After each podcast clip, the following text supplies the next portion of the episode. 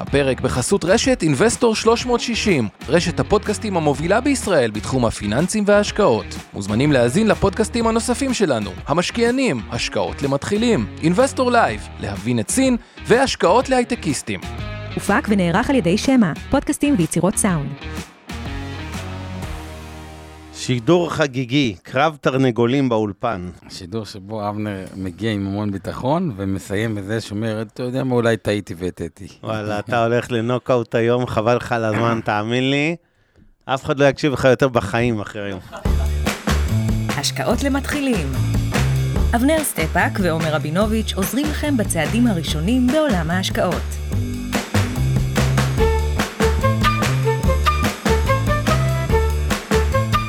ערב טוב לחברי אבנר, שבדרך אחרי השידור נהיה פחות חברים. היום אנחנו הולכים לעשות... הגיע הזמן להיפרד אחרי כמעט 3 שנים ביחד. אז היום אנחנו הולכים לעשות משדר על נדל"ן בארץ, בדגש על קניית נדל"ן למגורים יותר מאשר מסחרים. ניגע קצת גם במניות, אבל בגדול כן. ניגע גם במניות נדל"ן, כדי שיהיה מעניין...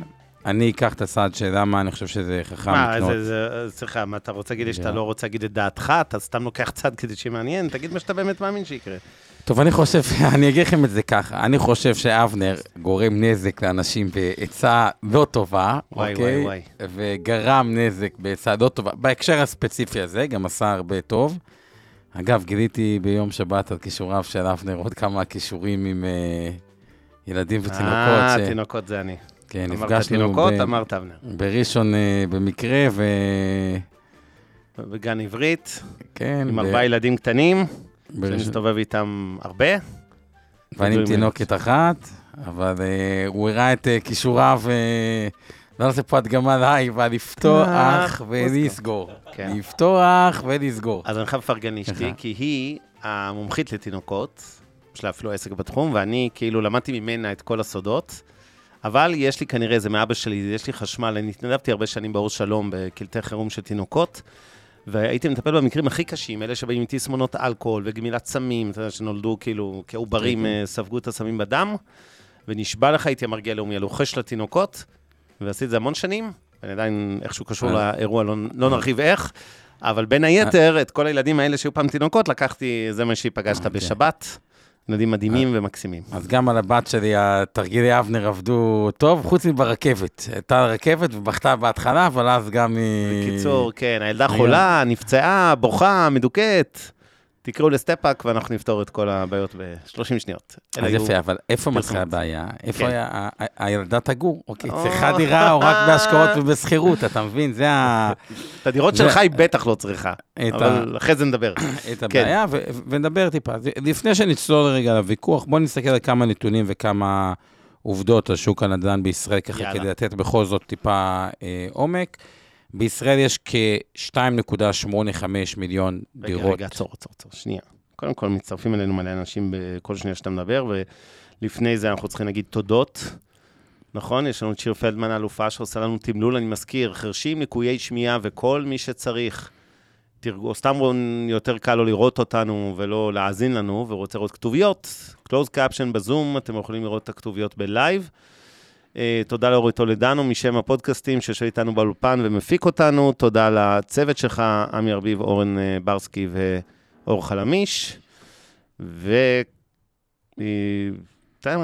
את הערת ההזרה הקבועה שלנו, למרות שהיום אנחנו עסקינן יותר בנדלן, אבל נגיד את הערת ההזרה הקבועה, שאומרת שכל מה שרוצים הערב אינו, אנחנו נזכיר גם מניות, אז אינו ייעוץ השקעות ולא תחליף לייעוץ השקעות, המותאם לצרכים ונכסים שלכם מדי ייעוץ השקעות מוסמך, זו לא המלצה לביצוע פעולה כלשהי, בנירות ערך, בקרנות נאמנות, בתעודות צה"ל, אם אנחנו מזכירים מניות ספציפיות, ופה ושם כחלק מהחינוך הפיננסי, ולא ממטרה באמת עכשיו להגיד לכם, להמליץ לכם על מניות כאלה ואחרות, אנחנו נזכיר שמות, זה כאמור אינו מהווה המלצה להשקעה בהן, ואנחנו מחזיקים את המניות האלה סביר להניח בתיקי השקעות של אינבסטור 360, תיקי השקעות קופות הגמל הפנסיה, השתלמות קרנות הנאמנות, תעודות הסל של מיטב, ולכן יש לנו אינטרס כשאנחנו מזכירים את זה. זהו, עכשיו תורך. אז ככה, אז אני אתן אבנר את הזכות להתחיל בטיעונים למה לא לקנות דירה, אבל לפני זה, ואז אני אסביר, באמת, אני חושב, האמת, אבנר, בסוגיה הזאת, אני באמת חושב שאתה עושה נזק לאנשים, אני אציין את זה לטובת אלה שהצטרפו, ואני אסביר לכם גם למה. אבל, כדי שכל הדיון הזה יהיה קצת על קרקע יותר עמוקה, בואו ניתן ככה קצת על נתונים השוק הנדל"ן הישראלי. אז בישראל יש כ-2.85 מיליון דירות, אגב שוק אדיר, אם ניקח מחיר ממוצע של דירה בישראל, ועוד רגע נתכם את המספר, לא, נתחיל מהמספר הזה, אז המחיר ממוצע לדירה בישראל עומד על, נעשה דאבל צ'ק בשתי מקורות, אבל מה שאני בדקתי כ-1.9 מיליון שקל, יש כמו שזה 1.8 מיליון שקל כתוב, אז בואו ניקח את זה לצורך העניין, נאגד את זה שנייה ל-2. ב-2 מיליון שקל כפוי 2.85 מיליון דירות, אנחנו מדברים על שוק של למעלה מ-5 טריליון שקלים, 5.5 טריליון שקלים, זה המון, רק כדי להבין. כל הבורסה לניירות ערך ביחד, עם כל השווי של בעלי השליטה, כלומר, יש את המניות שבידי הציבור, ויש את המניות שבידי הבעלים, לדוגמה, אבנר הוא בעלים של מיטב, אז כולל המניות שלו, כל הדבר הזה ביחד, הוא 1 טריליון שקל. כלומר, כשאנחנו מדברים על שוק אדירות בלבד בארץ, אנחנו מדברים על שוק שהוא שווה יותר מפי 5, כל הבורסה הישראלית, אפילו כמעט פי 6, כל הבורסה הישראלית ביחד, כולל חברות הנדל"ן שנמצאות שם. אנחנו מדברים על שוק אדיר בגודלו. עוד קצת נתונים מאוד משתנה בישראל, כי הם מדברים הרבה על מקומות ששונים בארץ, אז בהחלט גם בנדל"ן, הצורת נדל"ן היא מאוד שונה. דוגמה, בתל אביב בממוצע בדירה חיים 2.2 מיליון אנשים, 2.2 אנשים לדירה. גם בחיפה יש מעט 2.3, בגבעתיים 2.4, רמת גן 2.5, כלומר זה ניקח מייצג אזור מרכז פלוס חיפה, שאנחנו הולכים למקומות עם אוכלוסייה יחסית יותר דתית, ביתר עילית, אנחנו מדברים על 7.6 אנשים, בממוצע בדירה, מודיעין עילית 7.4, אז זה באמת הסמן הכי ימיני, אבל אם נלך למקומות קצת יותר בית שמש, זה עדיין כמעט 5 אנשים בדירה, ירושלים 4 אנשים בדירה, אז גם הסוג אוכלוסייה בדירה, משפחות לעומת זה, שתל אביב זה מהכי הרבה גרושים, גרושות, רווקים, או כל דברים כאלה, זה מסביר את ה-2.2 לדירה, אז אנחנו מדברים על שוק אדיר, נבנים בו אגב כמדי שנה במדינת ישראל קצת משתנה, נראה לכם את הנתונים משתנה הרבה אגב לאחרונה, כן, בשנתיים האחרונות. כן, אבל נקרא זה פלוס מינוס 50... לא הרבה יותר, התחלות בנייה, 75,000 ב-21, ונדמה לי מספר דומה. לא, בשנים האחרונות זה היה מעל הממוצע, אבל לפני זה זה היה קצת... כן, הממוצע ההיסטוריה היה באזור ה-50. באזור הזה, יותר נקרא זה... אפילו קצת פחות, 45, ולכן נוצר חוסר. בעשור שעד נקרא לזה סוף 2019, 2010, 2019 כזה, היה צורך בערך ב500,000 דירות, בנו בפועל 400,000, כלומר נוצר מחסור של 100,000 דירות. הביקוש הריאלי נקרא לזה, לא משקיעים וספקולנטים, אלא אנשים שקונים דירה למגורים או משפרים את משפרי דיור מה שקוראים, כלומר מוכרים את הדירה הנוכחית ועוברים לאחת אחרת. הביקוש עלה מאזור ה-43,000 בתחילת העשור הקודם, באזור 2010, לכיוון ה-50 וקצת אלף עכשיו, 53, מחלוקות בין 50 ו-55,000, זה כאילו הביקוש, נקרא לו האמיתי במרכאות, זאת אומרת, אנשים שאשכרה קונים דירה בשביל לגור בה, ולא מזווית של להשקיע. לא, לחילופין, סליחה, סוחרים ומזכירים. דירות חדשות פר שנה ימיות, אז שנת 2017, 47,000, 18, 50,000, 19, 51,000, 20, 48,000, 21, 46,000, כלומר, אנחנו רואים שאנחנו באזור ה... זה אתה מדבר על דירות, אבל שהסתיימה בנייתן. נבנות בישראל. יש הבדל בין התחלות בנייה לסיום בנייה. נכון, הדירות שנמכרו בישראל, 2021, אגב, הייתה שנת סים, 56,000 דירות. עכשיו, אגב, יש 190,000 דירות ריקות בישראל, לפי אחד האתרים, שזה לא כזה מעט. שזה גם סוגי מצד אחד יש מחסור, מצד שני יש דירות ריקות. עוד נתון אחד מעניין לפני שנתחיל על הטיעון, מחירי הדירות עלו בכ-20% בשנה האחרונה, אולי טיפה פחות. 19, כן. 19%.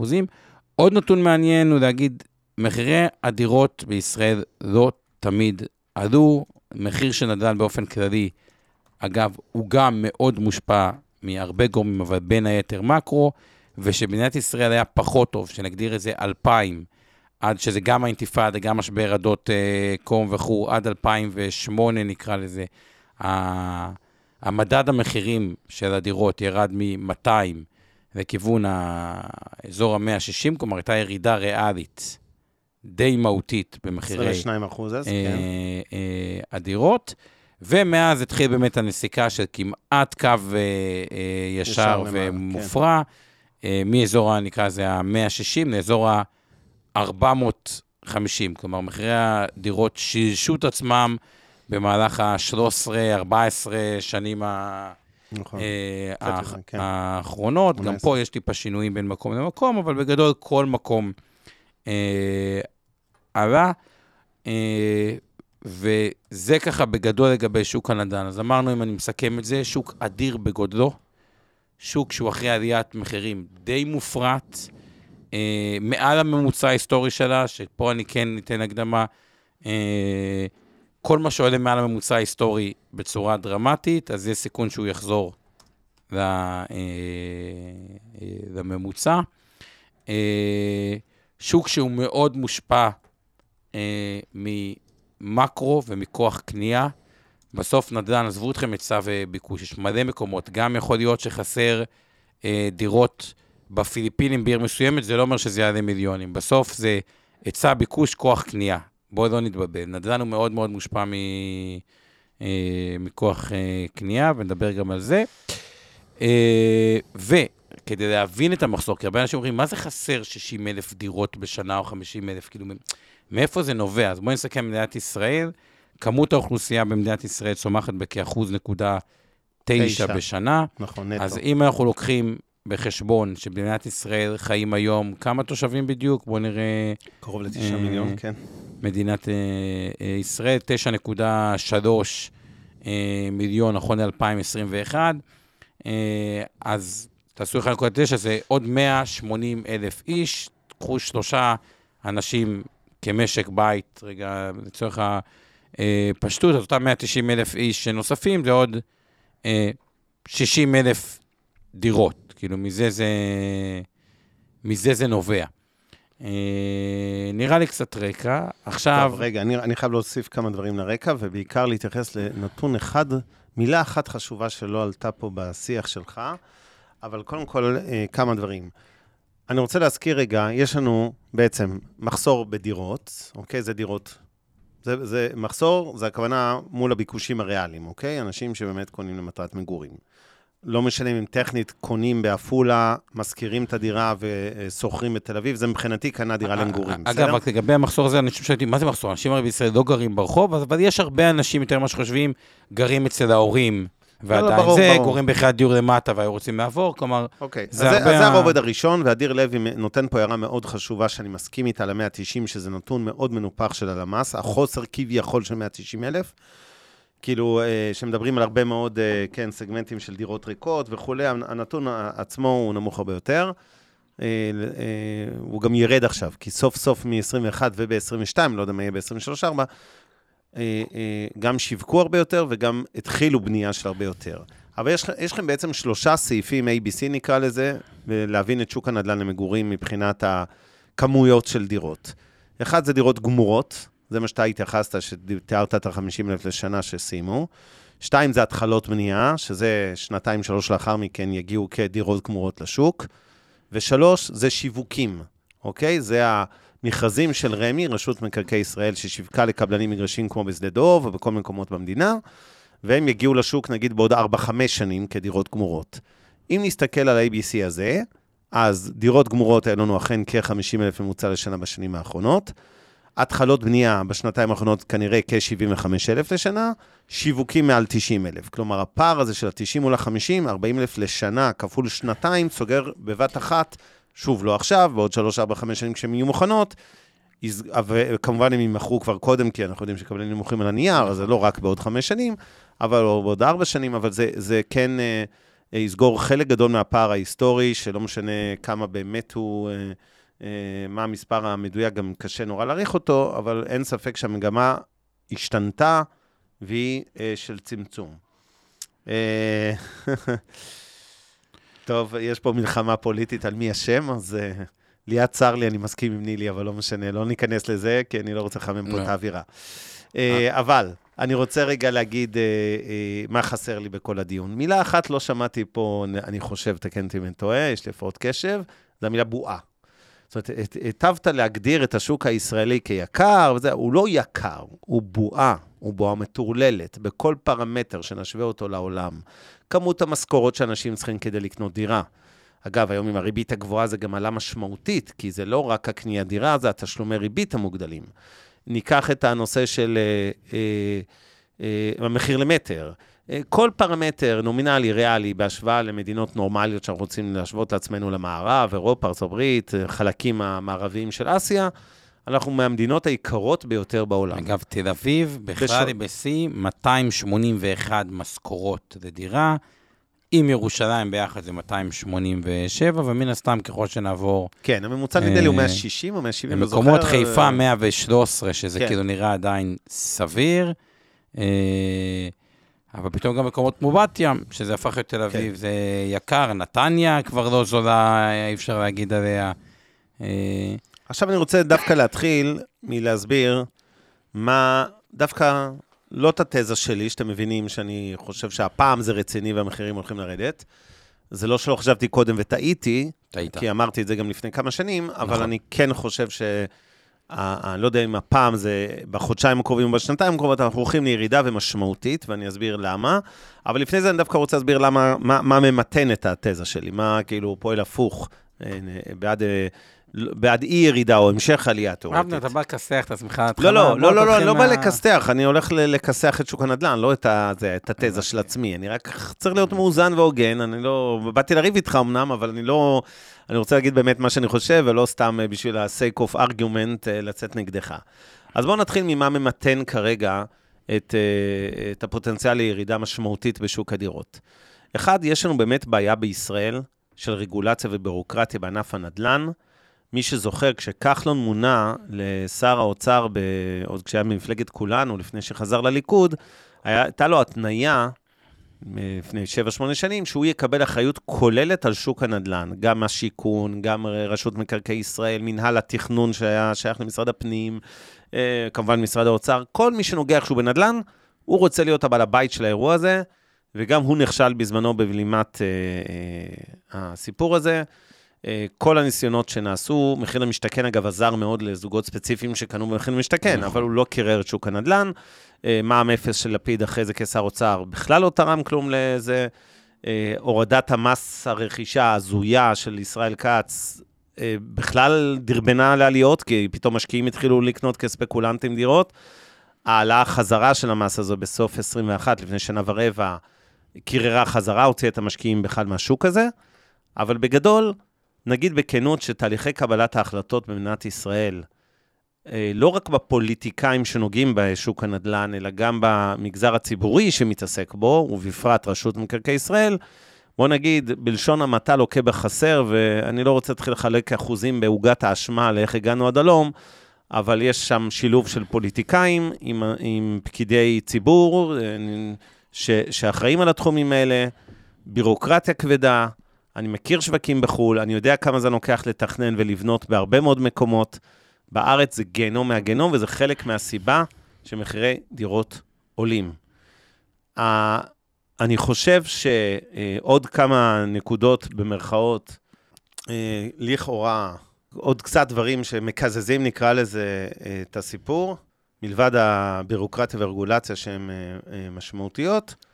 א', מי שחושב ורבים חושבים, שהריבית שעלתה לאחרונה וכמובן הכבידה מאוד על שוק הדיור וגם בהיבט של קבלנים והחובות שלהם בבורסה, אגרות החוב וההלוואות מהבנקים שמאוד התייקרו וגם בהיבט של נוטלי המשכנתאות שזה הציבור שקונה, רואה לפניו בהחלט היה, בוא נגיד ככה, בהנחה שהריבית תעלה עוד קצת, אבל מתישהו תחזור לרדת, אז שוב חוזר השאלה, כי הריבית היא ללא ספק פקטור דרמטי בשוק הנדל"ן. כשאני אחזור רק בכל זאת לרגולציה, בירוקרטיה ופוליטיקה בהקשר של נדל"ן, אני אגיד שעכשיו שזה שוב מפוצל, יש לנו שר שיכון, טייקון נדל"ן בעצמו, אתם מכירים כבר את כל הסיפורים, אני אחזור מה שמתפרסם בעיתונים לאחרונה. לא, כל המכירים, תן... תשמע, אני קשה לי להאמין שבן אדם שמחזיק בכמות דירות נכבדת, ואני אתעלם מהפרשות שדווחו בהקשרו כי הם...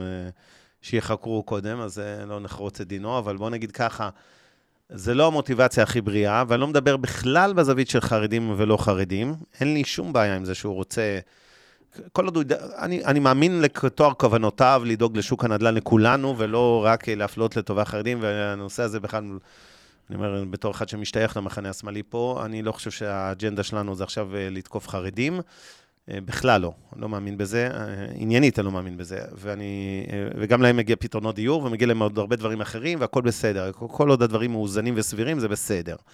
אז הבעיה, ואגב, ככל שיהיה להם גם פתרונות, זה בסוף מוריד לחץ, כן? כי אותם אנשים, אם אנחנו מקימים עיר חרדית לצורך הדוגמה, כמו שעשו את אלעד בזמנו, ומדברים על ערים נוספות אולי בעתיד, בסוף אנשים כמו כולנו, בני אדם שצריכים קורת גג, אז אם הם לא יגורו באלעד, הם יגורו ברמת גן, אם לא יגורו ברמת גן, הם יגורו בבאר שבע, וזה לגמרי בסדר, אני לא אומר זה חלילה, אני שום בעיה עם זה, גם כאדם חילוני, באמת שאין לי בעיה עם זה, אבל אני רק אומר, בסוף מרגיש לי, שהפיצול הזה של שוק הנדל"ן, האחריות על השוק הזה, בין כל כך הרבה שרים ורשויות, כולל, אני מזכיר, יש לנו גם את הרשויות המקומיות, הן גם בעלות תפקיד, הן מאשרות את כל הבנייה וכו', באמת, באמת, באמת, מקשה, וזה המינוס הגדול, אוקיי?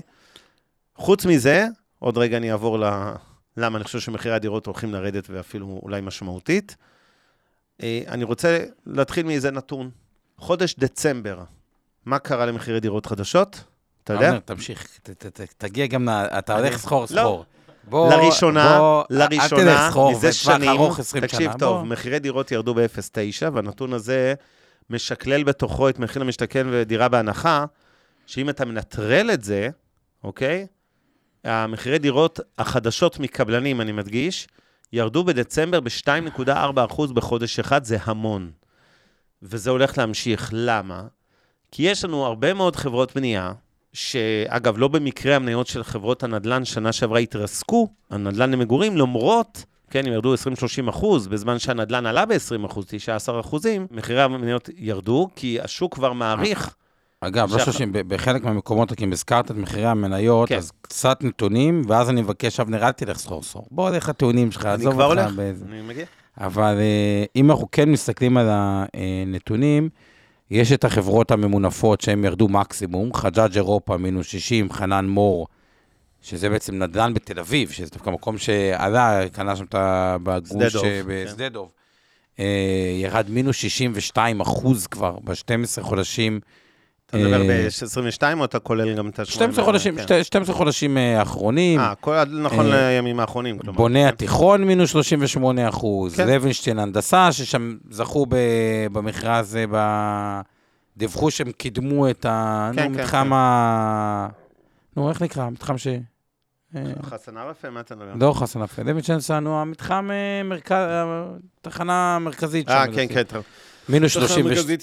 מינוס 32%, אביב בנייה, מינוס 40%, נתנאל גרופ, מינוס 43%, כלומר, הירידות הן, לא, נשארדה קצת פחות, זה האורה שהתחדשות עירונית, ישראל, קנדה מינוס 54%, כלומר, מחירות הנדל"ן, כן, ויש סיבה לזה, השוק לא טיפש, למה המניות האלה ירדו? כי השוק מעריך, שזה מקדמה על חשבון זה, שמחירי הדירות ירדו, הרי אם השוק לא היה פסימי על מחירי הנדל"ן, לא אבנר אישית, אלא השוק, שזה עשרות או מאות שחקנים מהותיים שמשפיעים עליו, זרים וישראלים, אז כנראה שמחיר המניות לא היו יורדים כל כך חזק, כי זה שהאג"חים קצת התייקרו, וההוצאות מימון שהקבלנים עלו, זה חצי צרה. זה אגב הסיבה אחת לירידה עתידית של מחירי דירות. קבלנים יהיו בלחץ. עכשיו בוא ניקח מתחם כמו, נגעת בו, הזכרת את הגוש הגדול שם, את שדה דוב. מתחם ענק שיצא להפרטה, אנשים קנו שם בכל מיני מחירים, עכשיו, יש קבלנים יותר ממונפים, פחות ממונפים, לא רוצה להיכנס לשמות. זה גם לא חשוב. יכול להיות שקבלן מסוים אומר לעצמו, תשמע, אני קניתי במחיר X למטר, אני לא אמכור בהפסד. אז הוא ינסה, נניח, להחזיק מעמד ולא למכור בהפסד. אבל אם שכנים שלו מימין ומשמאל קנו מגרשים ב-30% פחות, הם יכולים למכור ברווח, וזה עדיין יהיה הפסד עבור הקבלן האחרון שקנה, נכון? אז יאלץ אותו בסוף להוריד מחירים. עכשיו, בסופו של דבר יש לנו היום לחץ שהכינרת מתייבשת, מקורות המימון של הקבלנים, הבנקים סוגרים את הברזים, חברות האשראי החוץ-בנקאי מחליפות חלקית את הבנקים מול הקבלנים, בהלוואות לקבלנים, השלמת... בריבית אבל מאוד יקרה. בריבית מאוד גבוהה, דו-ספרתית כבר לא 8 ו-7, אלא 13 ו-12 ומעלה גם. אז נוצר מצב שקודם כל הריבית אוכלת להם את הזה. והריבית, צריך להזכיר, ופה אני רוצה, זה הטיעון הבא שלי, זה באמת שוק המשכנתאות. דיברנו על ריבית בהקשר של קבלנים וההוצאות מימון, אני רוצה לדבר על זה בהקשר של שוק המשכנתאות.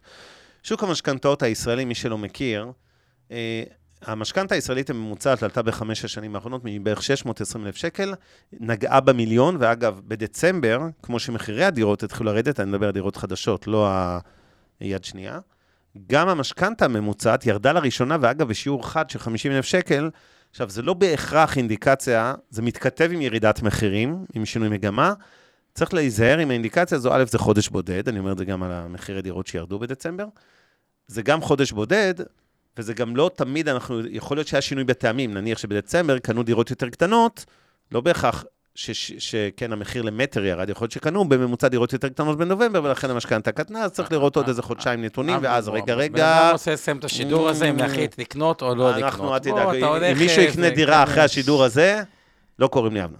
עכשיו, סבלנות, שנייה, בוא, תן לי. אני אחזיר לך. אני אחשוב שמות בינתם, איך לקרוא לך. אין בעיה. תכף נגיע לזה, הזכרת לי משהו. מהבוקר, תרי.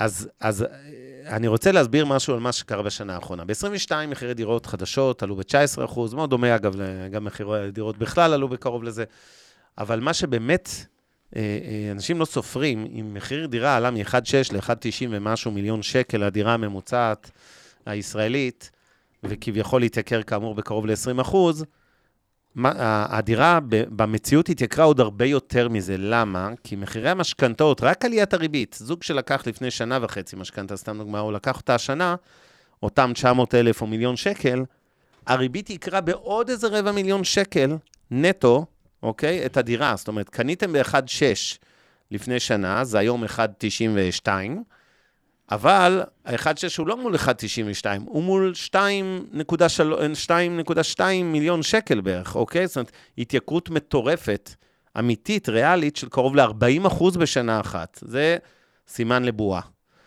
ואפרופו משכנתאות, הבוקר שמעתי פרסומת, אני לא אזכיר את השם, של החברה שעוסקת, נקרא לזה, חיסכון לכאורה בהלוואות. שקר אחד גדול שמספרים, הם נותנים דוגמה של זוג שיש לו 1,000,000 שקל, ואיך הם כביכול חסכו לו, אי אפשר לחסוך כלום, הרי הזוג הזה לקח משכנתה בריבית נמוכה, היום הריבית גבוהה, אין שום אפיק שאפשר לחסוך לו כסף. פורסים לו את הדווח יותר ארוך. כן, לא, הם הדגישו לחסוך כסף, זה הפוך, הפריסה רק מייקרת, כן, וגם בוא נהיה ריאליים. וממציאים שם איזה שקר של איך הורידו להם את ההחזר מ-9,000 ל-4,500, אין שום משכנתה של 1,000,000 שקל שמחזירה רק 4,500 לחודש, לא משנה אם תיקחו הלוואה מקרן השתלמות, משכנתה והלוואה בשוק האפור, ותערבבו כמה שאתם רוצים, לא תצאו ככה. אבל בגדול, הריביות מאוד מאוד יקרו את ההחזרים החודשיים, אחוז גדול משוק המשכנתאות הוא בריביות משתנות, ואני אגיד עוד דבר, בנק ישראל, לא כל כך מעניין אותו, תתפלו שוק הנדל"ן. מעניין אותו יציבות של הבנקים, ומצבה מעולה בשוק המשכנתאות, לא לדאוג, גם אם הנדל"ן ירד מחר ב-30%, תאמינו לי, זה מכה קטנה בכנף של הבנקים. זה מכה ענקית למשקי הבית, זה מכה קטנה בבנקים. וכמו שבנק ישראל שנים מחזיק ריבית אפסית, וזה חלק ממה שתדלק את שוק הנדל"ן, נכון? אנשים קנו דירות, כי אמרו, אוקיי, אני אקבל אפס בבנק, אז כמו שאנשים קנו מניות, אז אנשים גם קנו דירות להשקעה וכו', וגם היה מיסוי מטומטם ונוח כדי לאפשר לאנשים לאסוף דירות. אז אני חושב שבסופו של דבר, מה שקרה זה שבאותה מידה שבנק ישראל לא התעניין בשוק הנדל"ן, כשהוא קבע את הריבית עשור או 20 השנים האחרונות, הוא גם לא יתעניין בכיוון ההפוך. כלומר, גם אם המחירים ירדו, אל תצפו שבנק ישראל עכשיו יבוא לעזרת שוק הנדלן ויוריד ריביות כדי למנוע את המשך הירידה. הוא לא מוטרד מזה כל כך, ובצדק. הריבית קודם כל נועדה לטפל במחלות גדולות למשק, כמו מיתון, אינפלציה וכו', ופחות להתעסק במחלות הרבה יותר קטנות, כמו מחירי הנדלן, לטוב ולרע וכו'. ולכן, אני חושב שבסופו של דבר, הריבית היא הפקטור המרכזי לסיבה שאני פסימי על שוק הדירות. אני לא רואה אותה יורדת כל כך מהר. מדברים על זה שאולי תרד ב0.25% סוף שנה הזו. אני מאוד אופתע, כי אני חושב שנגידים הולכים להפתיע לרעה ולהשאיר את הריביות גבוהות. הם לא יעלו עוד הרבה, כן, הריביות הם יעלו עוד, אבל לא בין 0.25% ל3.25% בעולם, נגיד בשנת 23, וזה ייצר שם.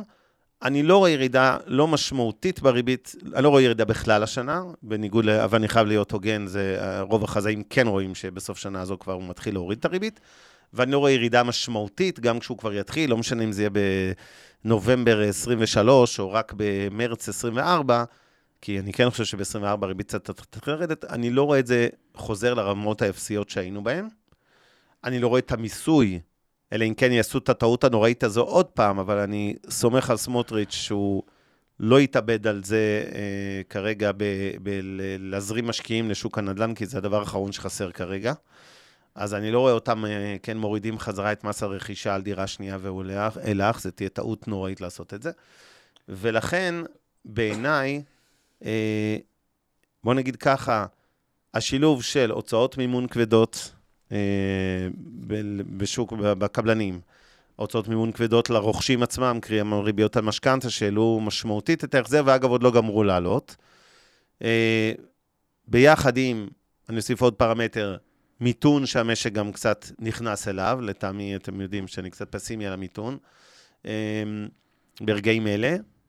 כל הדבר הזה ביחד, עם יוקר המחיה והאינפלציה שהייתה, לא, אני חושב שהאינפלציה מאחורינו, כן? אבל עדיין, המחירים עלו מדי, קשה לחיות פה, קשה לשלם את העלויות המטורפות האלה, ואלה הסיבות העיקריות ולא היחידות. אני פשוט מרגיש שאני עושה מונולוג ארוך, ואני חייב להעביר לך את השרביט קצת, למה אני חושב שכמו של דבר, אני לא יודע שוב לתזמן את זה, כמו שאני לא יודעים לתזמן שוק מניות, אני לא יודע להגיד ששוק הנדל"ן בעוד חודשיים ירד 3% או לא, אבל ההרגשה שלי שהפעם זה רציני וזה הולך לקרות. תורך. סיימת, זה הטיעונים שלך. לא סיימתי, עצרתי כדי לתת לך ברייק, ואז להביא לך את הנוקאוט בזה. אז בואו, הבאתי פה פטיש של יום העצמאות. שורה התחתונה, מה שאבנר בא ואומר, תקן אותי עם הטיעונים המרכזיים שלך, או אם יש עוד מה שאתה רוצה להוסיף. אחד, המשכנתא מאוד התייקרה, אגב, היא יותר גבוהה מתשואת השכירות, כלומר, המתמטיקה לא 100% מסתדרת עם לקנות נכס, כי התשואה שהנכס יותר נמוכה מ... אגב, זה כלל בסיסי, בסליחה שאני קוטע אותך, זה כלל בסיסי בכלכלה. אתה לא קונה נכס, שעלות המימון שלו היא 4-5%, כלומר ריבית המשכנתא, ואובדן תשואה להון העצמי, כי בסוף קוברים גם איזשהו הון עצמי. ביד ימין, בשביל לקבל ביד שמאל, תשואות עלובות מסחירות של 8%, 2.2, 2.4, מספרים עלובים ב-80% מדינת ישראל, שזה גדרה חדרה מבחינת כמות הדירות. הצעות עלובות. אני אוסיף לזה בניינים מתפוררים, כאילו, על מה אנחנו מדברים פה? חצי מהדירות, כאילו, תשבו את תל אביב לכל עיר באירופה. איזה בניינים עלובים, אנחנו מדברים שאנשים קונים דירות 3 חדרים ב4.5 מיליון שקל. תסבירו לי, על מה אתם חושבים בדיוק? כאילו, מה יקרה פה? ובצד השני, הבניינים המגדלים האלה שעלולים להפוך בחלקם להיות הסלאמס העתידי של מדינת ישראל, כן? כשהגיעו עלויות התחזוקה הכבדות, כמו כל אותו חדש, אחרי כמה שנים אתה מתחיל לרשום צ'ק למוסך כל רבעון, בוא נראה, אז גם את זה, את איכות הבנייה, אפשר לצרף פה לדיון שלנו, מה אתה מקבל, זה לא רק כמות המטרים, זה איכות המטרים שאתה מקבל, ובוא נגיד בכנות, היא די עלובה בישראל. אוקיי. יש עוד הרבה, אבל אני חייב להתאפק. משכורות גבוהות, כאילו כמות משכורות, זה דברים כאלה. כמות המשכורות היקרות. גבוה. הגידול בהיצע בשנתיים האחרונות, כולל בשיווק, זה משמעותי. קבלנים שמתחילים להיות בסטרס, שצטרכו לצאת בהנחות כאלה ואחרות. נכון. עוד טיעונים שהעלית, אלה המרכזיים. יש לי עוד, אל תדאג, אני שומע. עכשיו, בואו אני אגיד לכם למה מה שאבנר עכשיו אומר... זה שטויות. לא שטויות, הוא יותר גרוע מזה. הוא עצה לתפיסתי, עצת הכי טופת הגורמת הזאתי. אני רוצה להתחיל בסיפור. אוקיי, ואני אקח את אח שקטן. אח שקטן, הוא תמיד אמר לי, אתה יודע מה אומר? אתה יודע מה כיף? אני לא רוצה לשמוע את ההסברים, את כל הפילוסופיה מאחורי, כל פעם תיתן לי מספר נייר או פעולה, או מה לדעתך אני צריך לעשות בשלב הבא, כדי להתקדם בחיים, והוא מבנה רגיל, הוא הייטקיסט, בג'נרל מוטורס, AI, בונים את, לא יודע, את המוח העתידי של הרכב האוטונומי, משכורת שאשתו היא לא משכורת גבוהה, כלומר משכורת אחת גבוהה, משכורת אחת היא בתחום, נקרא לזה יותר חברתי, אז בתחום החברתי, כמו שאתה מכיר אותו, זה לא המשכורות הכי גבוהות בעולם, ועם זה צריך לצאת לדרך בחיים. ואז התחלנו למפות את הסיכונים שלו. ואמרתי, תשמע, הדינמיקה שקורית אצל רוב הזוגות הצעירים היא הדינמיקה הבאה, כמעט בכל מקום. הם מתחילים את החיים, הם גם לא יודעים כמה הם יצליחו, מה תהיה משכורת, מה הדברים וכו' וכו'. הרבה מהם גרים, נקרא לזה אזור המרכז, לאו דווקא אזור שהם הגיעו, גם הרבה עוברים לתל אביב, המקומות כאלה, ואחרי זה חוזרים, נקרא לזה מקומות, ברגע שיש את הילד הראשון, למקומות שהם יותר affordable מבחינה כלכלית, כלומר יוצר המצב בילד הראשון, נקרא לזה היציאה מתל אביב, בטח בילד השני, מקשיבים לאבנר לצורך העניין, ואז אומרים, טוב, לא קונים דירה, אז איפה שאנחנו כבר כן רוצים לגור, עם הדירה הראשונה, בואו ניקח שכירות, נראה אם אנחנו אוהבים את האזור, לא אוהבים את האזור, מה קורה איתנו, ומשם נתגלגל. תקן אותי רגע, זה הלך רוח של, טיפה החלטתי יותר מדי, אבל זה הלך רוח כאילו של החיים עצמם. נכון. הבעיה אם לא לקנות דירה, שמה שקורה בפועל, במבחן המציאות, ואני גם אסביר למה, עוברים לאותו אזור שכן רוצים להתחיל לגדל את הילד, שזה הרבה פעמים קרוב להורים של האמא של הכלה, או האמא של או ההורים, לא רוצה להגיד האמא, ההורים של הכלה, ההורים של החתן, כי צריך קצת עזרה, הילד בגן, ומהר מאוד מגיע למצב שאי אפשר כל כך לצאת מהאזור הזה, כי כבר הילד הראשון בגן, הילד השני בגן, ופתאום מחיר של דירה עלה, עלה, עלה, עלה, פתאום אתה כבר מרגיש פרייר לקנות, אוקיי? אוקיי. והשכירות גם מתחילה לטפס, ואז גם מגיע האזור של אולי הבעל בית בכלל, מפנה או לא מפנה, או בדיוק הבת שלו חזרה מחול, או שהוא רוצה לגור, כי הוא הזכיר 4 שנים, כן. וכו', ומפנים אותם. ואז, בלחץ משפחתי כזה או אחר, בגלל שכבר זה קרוב להורים של הכלה, זה קרוב להורים של החתן, של אחד מהם, 2 הילדים בגן ואת הדברים, והחוויה לא נעימה שמעבר דירה, נאלצים לשלם את המחיר הגבוה ביותר, ודירה במגדל, שהיא מראש, לא על הנייר, מיד שנייה, לאיזה רוכש שהוא משפר דיור, שהוא כן קנה בהתחלה, ועכשיו רוצה להשתדרג לצמוד קרקע או לפנטאוס, לדברים כאלה, מי שקנה בהתחלה דירת 5 חדרים, מאוד עלתה, והוא רוצה עכשיו את הפנטאוס, אז הוא מוכר, ובגלל שהביקוש גבוה, וההיצע מוגבל, כי השכונה תפסה, הם נאלצים לשלם על אותה דירת 4 או 5 חדרים, את המחיר המקסימלי, בנכס הגרוע ביותר, שאני קורא לזה, דירת מגדל יד שנייה. אוקיי. למה דירת מגדל יד שנייה היא הנכס הגרוע ביותר? כי עם זה אני מסכים עם אבנר, מגדל הוא נכס שעם הזמן, הוא לא משביח את עצמו, הוא לוקח את עצמו אחורה. מגדל בין 40 שנה, נכס סופר בעייתי. נכון, מגדלים של 30 כמות, אני גדלתי בדירה ברמת גן, ואני לא זוכר כמה שכנים היינו, אבל למה נכס סופר בעייתי? אי אפשר להגיע להסכמות בין כל הדיירים, כי שילמו מעט מאוד, זה לא כמו בארצות הברית, שמשלמים הרבה על תחזוקה, משלמים יחסית מעט על תחזוקה, מעלית פתאום כן עובדת, עובד, צריך לשפץ, צריך לזה, את הדברים האלה, בניין בעייתי, ואף פעם לא יש שם פוטנציאל, כי בניין 20 קומות, 15 קומות, 30 קומות, אף אחד לא יעשה שם כבר תמה לעולם, כלומר, זה כבר אחרי זה, ואז זה נכס שלא משביח את עצמו עם הזמן, אלא הולך אחורה עם הזמן. אז זה תרחיש אחד אגב, בינינו, אתה מדבר על זה, מה, הבנייני 3 קומות של ארלוזרוב אבן גבירול בתל אביב, שם קוד, המזדקנים הישנים הסמרטוטים האלה, זה כן מה שביח תרכו, זה כאילו הזוי, כאילו... העצה שאתה, אני אומר לכם מה קורה במבחן המציאות, עכשיו, מה אני אמרתי לאח שקטן, מה אני הצעתי לו, אוקיי, מה זה הדבר הבא, אוקיי, אתם עוד הייתם לפני ילד, תראו, אתם עכשיו עוד לא סגורים בדיוק איפה תגורו, אתם גם לא צריכים את הדירה קצת יותר גדולה, מהבחינה הזאת, זה אומר שאתם יכולים לשחק על איזה הזדמנות שאתם רוצים. כן. איזה הזדמנות, איזה שני דברים אפשריים יש לעשות עסקה יחסית יותר טובה מעסקת שוק בנדלן. אמרתי, אזורים אחד זה מתחמים, שזה תזה שתפקה, מדבר עם הרבה מתווכים, מתווך נתני, ואני מאוד מאוד מסכים איתו. כן. הוא אמר, תשמע, יש מתחמים, אנחנו סקרנו את המתחמים במדינת ישראל, יש אזורים של מתחמים שהסבירות שיהיה בהם פינוי-בינוי היא כמעט ודאית, וגם באותו אזור אנחנו סקרנו את התת אזור דרך העיריות, שכאילו מי גם בתוך אותו אזור יהיה הראשון, או בין הראשונים לפינוי, בפינוי-בינוי. כן. ובאזורים האלה יש הרבה אנשים שמטעמי החיים גם מבינים שהם עושים עסקה כלכלית לא טובה, הם חייבים למכור. למה חייבים למכור? זה בדיוק אותם בנייני סלאם, שאתה אומר, ישנים. שכונה שבניינים ישנים, יש את זה... רכבות וכו'. דומה. ברור יוקם שזה פינוי-בינוי, אבל אין מה לעשות. בן אדם בן 70, בלי מעלית, בלי... לפעמים זה לא מתאים לו, הוא לא יכול להמשיך לגור לשם. זה נראה כמו סלאם, זו הייתה איזושהי עליית מחירים. אבל מה אתה מקבל שאתה קונה את זה?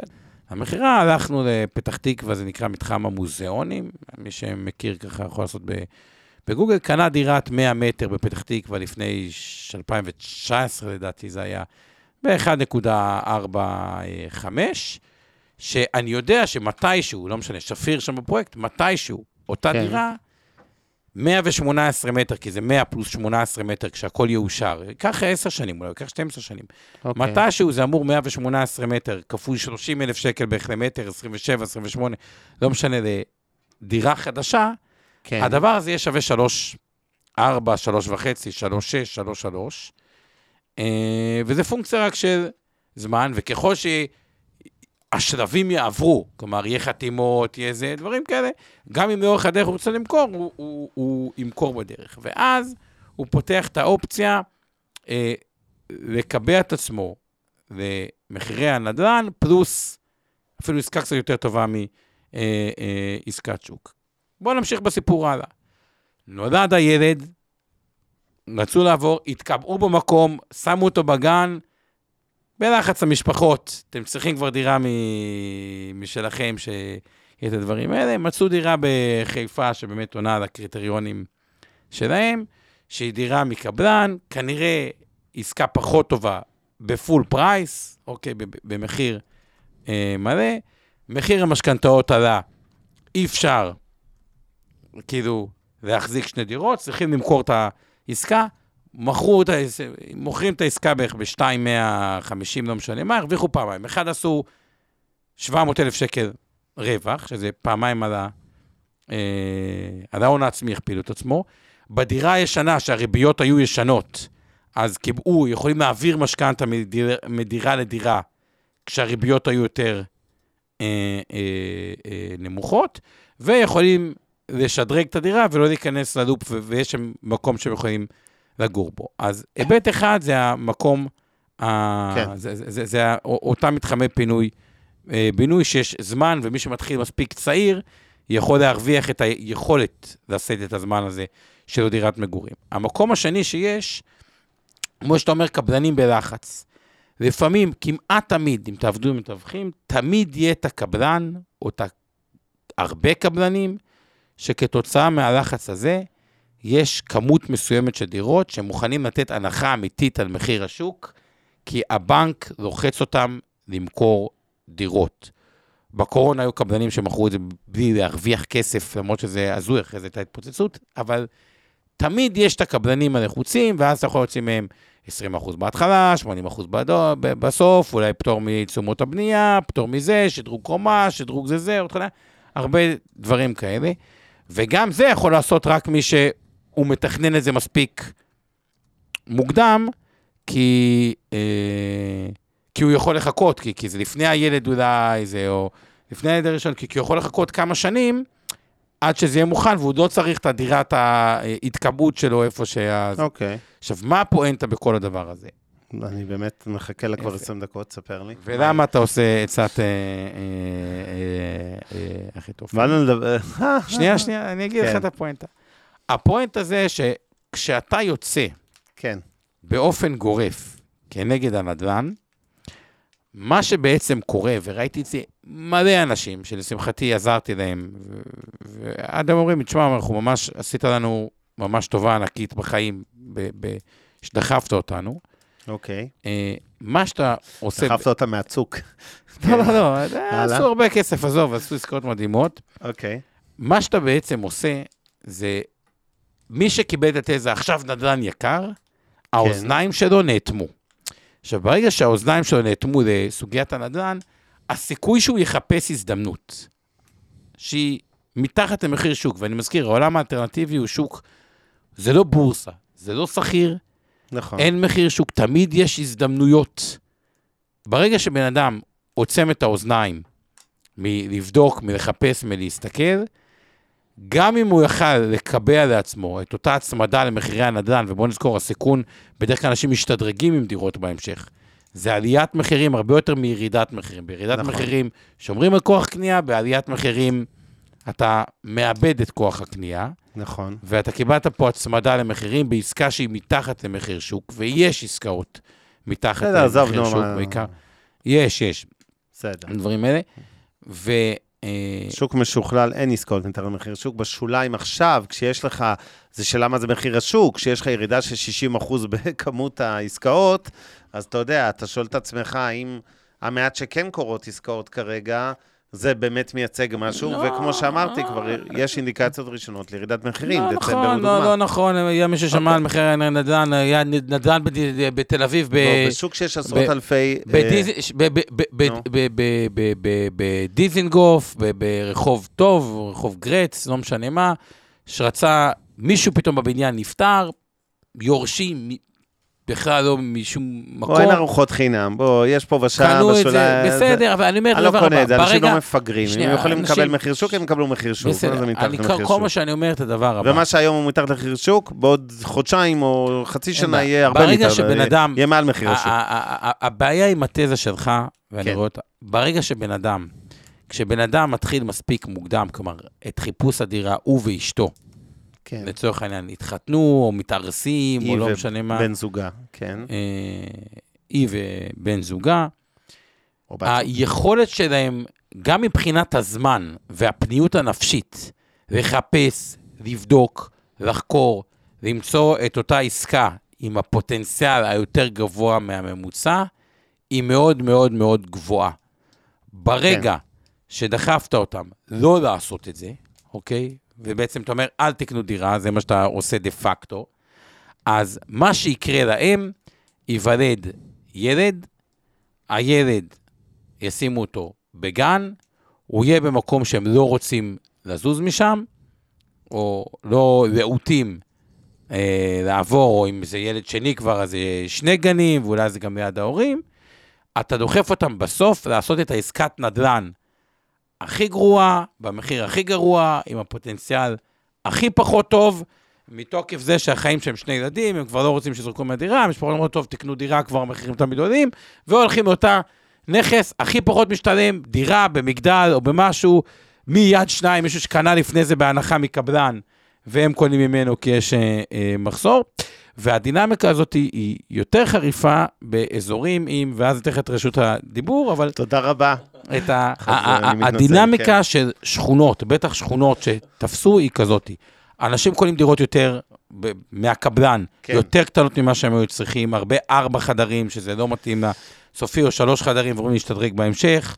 הם קנו טוב, המחיר עלה, הם רוצים להשתדרג, אז פתאום כל המחיר של 5 חדרים, או הפנטוזים, טס לשמיים, ואז מי שרוצה להשתדרג, וזה יוצר פקק של אזור שאתה לא רוצה לצאת ממנו, כי זה כבר חברים, מעגל חברתי, ואתה נאלץ לשלם יקר, קיצר, אבנר, אני חושב שההצעה שלך היא לא טובה, אבל בוא נתחיל, אני גם מסתכל בצ'אט. באנו לדבר על מחירי הדירות, ואני מוצא את עצמי מעניק לך דוקטור כבוד בפילוסופיה, דוקטורט, תאמין לי מה עשית לנו פה, רק בריאות. אז עכשיו בוא נחזור למספרים וכלכלה בבקשה, ולא להסברים פסיכולוגיים על ההוא שקנה בקירת קריניצי ושדרג, וילך לדירה כזאת ויעשה ככה.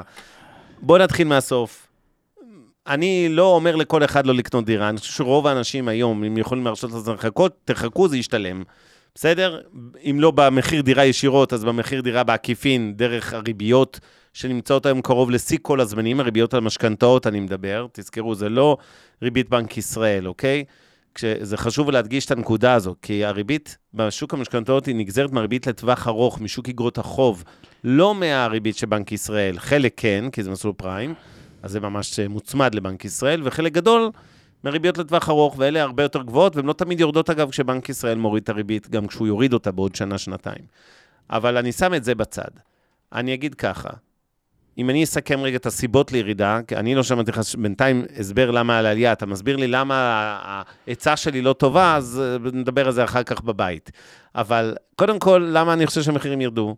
התחלתי מצד ההיצע, אמרתי לכם, יש באמת שינוי של ממש בצד ההיצע. יש שינוי של ממש בצד הביקוש, רואים את זה גם בכמות העסקאות שירדה דרמטית, אבל הביקוש גם צריך להגיד עוד דבר. דיברנו קודם כל על זה שמשקיעים ירצו מהענף, הם היום מהווים 6-7-8% כל חודש מהדירות, זה באמת זניח, בסים היו באזור השליש או מספרים גבוהים בקיצור, אז הם יצאו בגלל המיסוי, אבל גם יש פה עוד איזה פיקציה אחת, וזה שה-90 ומשהו אחוז שהם כביכול הביקוש האמיתי שקונה דירות, חלק גדול מהם זה סמי משקיעים, זה הורים שקנו דירות לילדים שלהם, והקדימו נקרא לזה את הביקוש הריאלי, זאת אומרת, נגיד, הורים שקנו לביתם בת ה-23 דירה, כי הם יכלו לרשות לעצמם כלכלית לעשות את זה, הם לא, יכול להיות שבאופן נורמלי, היא בכלל רווקה, היא לא קרובה עדיין להתחתן, באופן נורמלי הייתה מגיעה לשוק הנדל"ן עוד 7 שנים, נגיד בגיל 30, שהייתה רוצה לקנות את הדירה הראשונה עם הבן זוג שלה והתינוק, לצורך הדוגמה, והם פשוט הקדימו את הרכישה, וצריך לזכור את זה, כי יש פה כאילו הקדמת הביקושים שראינו פה בשנים האחרונות, והיו הרבה הורים שנלחצו מהעלייה האינסופית הזאת שמחיר דירות, ורצו לקנות לילדים אם יחשו, אלה שברי מזל ויכלו להרשות לעצמם, ועשו את זה, אז חלק מהביקוש העתידי כבר כאילו נספג, וגם בצד ההיצע, כמו שאמרתי את זה, וחלק מהביקוש יורד בגלל העליית מחירים, גם של מחיר הדירות, ובעיקר של המשכנתאות וההחזרים החודשיים, אז בסופו של דבר, גם בצד ההיצע וגם בצד הביקוש, אני חושב יש שינויים לטובה, נקרא לזה ככה. הדבר הבא שאני רוצה להתייחס אליו, זה, והזכירו את זה גם בקבוצה פה, מחירי הקרקעות החקלאיות וכל הסיפור הזה בכלל. שנייה, רגע, לא, אני אסביר למה. אומרים, ישראל מדינה קטנה, אין פה שטחים, בולשיט, יש ערימות של שטחים, כל מי שנוחת בנתב"ג, מספיק שתסתכלו מלמעלה, רק על גוש דן, לא מדבר איתכם על פריפריה, עוד רגע נגיע, כי גם על זה שאלו, אבל יש ערימות של שטחים, רובם בבעלות מינהל מקרקעי ישראל, או רשות מקרקעי ישראל, 93% מהקרקעות בישראל הם של המדינה, 7% קרקעות פרטיות, לא משנה כרגע, ברור שהמדינה תפשיר קודם, הרבה לפני את הפרטיות האלה, היא מפשירה את הקרקעות של עצמה, בצדק מבחינתה, אבל לא חסר קרקעות, בונים היום לגובה, הטבעות השתנו מלפני 20-30 שנה, היום יש הרבה יותר יישוב למגדלים, גם בערים שלא היו בונים גבוה, אני גר ליד כפר סבא, בכפר סבא, גם גרתי הרבה שנים בכפר סבא, יש המון בנייה, גם רמת גן, שבה גדלתי וביליתי חצי מחיי, התמלאה במגדלים, ועדיין מתמלאת, גם אם קצת ככה הרגיעו את הבנייה הזאת, אז שלא נדבר פתח תקווה, עיר המגדלים לשעבר הם מושבות, לא חסר בקיצור. אז הקרקע זה לא הבעיה, בסדר? מבחינה הזאת היא לא בעיה. התכנון וזה עדיין אכן בעייתי, אבל לא חסר שטחים. עכשיו, לגבי הציון השני שלי זה כמור הריבית, המצוקת משפרי הדיור, שמדברים עליה גם כביכול, גם פה, צריך לזכור, יש הרבה אנשים שהם כרגע יושבים בשתי דירות, הם התחייבו, הם קנו דירה על הנייר ב2-3 האחרונות, הם עוד לא מכרו את הדירה של עצמם, הם בלחץ, כי הם צריכים מן הסתם להתחיל לשלם לקבלנים על הדירה החדשה, הם ילצו, יזרימו לא מעט היצע של דירות, אוקיי? אגב, יוסיף את זה בנקודה, יש הרבה אנשים שקנו 20% בהתחלה, 80% בסוף, אמרו, יהיה בסדר, יסתדרו וזה, ונמתחו לקצה, וכשהם מבינים שבמשכנתה הנוכחית הם לא באמת יוכלו לשלם את זה, נכון, הרבה מהם ילחצו וימכרו. גם לא רק דירה שנייה, אלא דירה שנייה, אבל אבנר רגע, אני חייב רגע משהו. רגע, אני אסיים, אני עושה את זה מהר, אתה רואה. הסיפור הבא זה המשקיעים, לא רק מזווית הריבית, זווית המיסוי כל עוד לא ישנו, ואני לא רואה סיבה שישנו. בן אדם קונה היום דירה, משלם סדר גודל 10% דמי כניסה, נקרא לזה מס רכישה מוגדל, קצת הוצאות מסביב, תיווך עורך דין, לפעמים זה שיפוץ קל. 10% זה 4 שנות שכירות, עמלת קנייה. תחשבו שאתם קונים קנייה בבורסה. אף אחד לא מדבר, רגע, שלא שמע. אף אחד לא מדבר על קנייה, דירה להשקעה. אז זה לא משנה, כולם מדברים על דירה ראשונה. עומר, אבל אתה כל כך חוזר לדיון העקר הזה. המטרה היא לדון האם מחירי הדירות הולכים לרדת או לא. לא אם זה עצה טובה או לא טובה עכשיו לקנות דירה.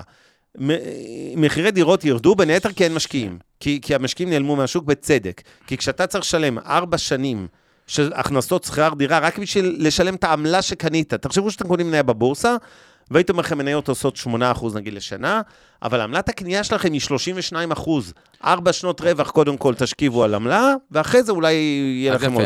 אז רגע, אבל אני יכול לסיים? נו, אז קדימה. יופי. אוף. באת להרגיז אותי, אתה עושה לי זהבי עצבני היום. בוא, נקודה חשובה נוספת, זה בעיקר הזוגות הצעירים.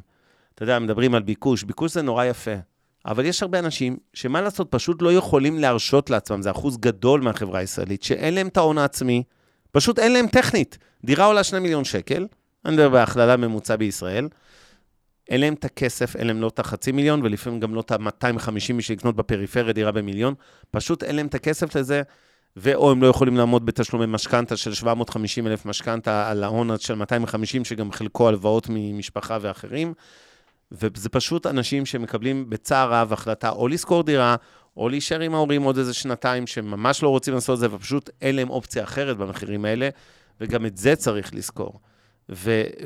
ושוב, משכנתאות דיברנו כבר, התייקרו מאוד,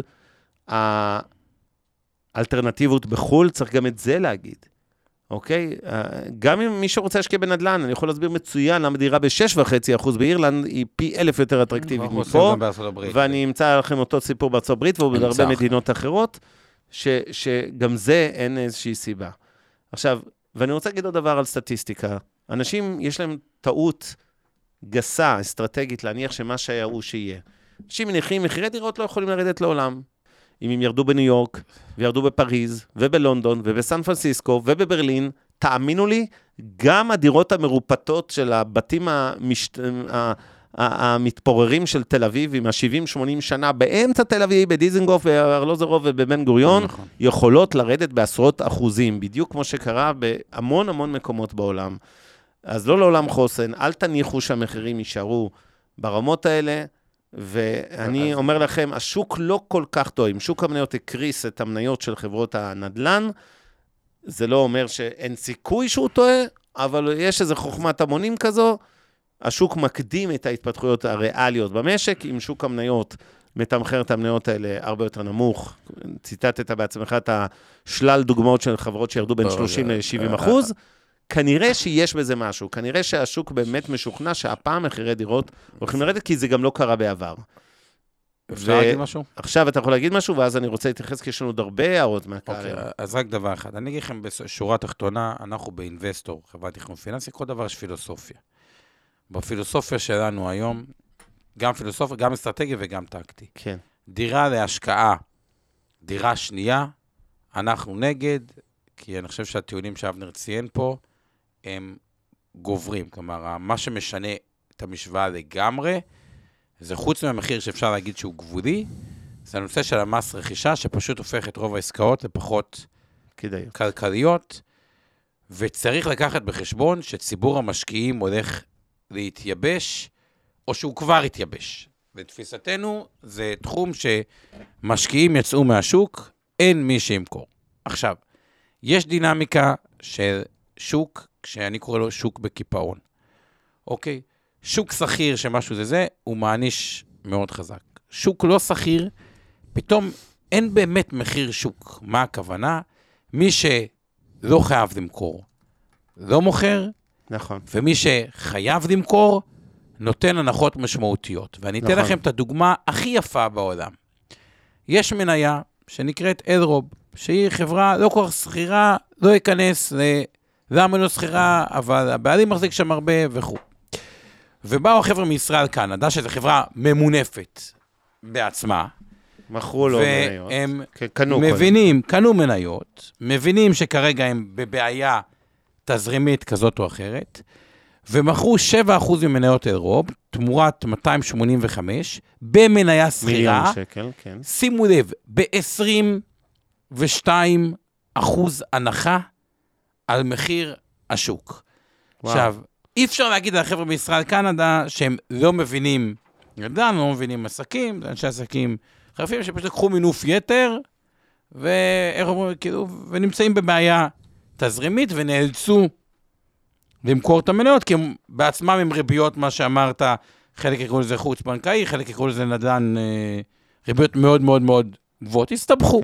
אוקיי, בצורה כזו או אחרת, ושוב, זה לא המלצה, לא לגזים, אני לא, כן, זה כרגע לא המלצה, לא לשורט על מניה, ולא ללונג על מניה. רק אני אומר, שורה תחתונה, נכון, הכתבה שהתפרסמה ב-22 לראשון 2023, כלומר, לא מזמן, יומיים, מכרו בדיסקאונט של 22% נכס שהוא לא שכיר בהגדרה.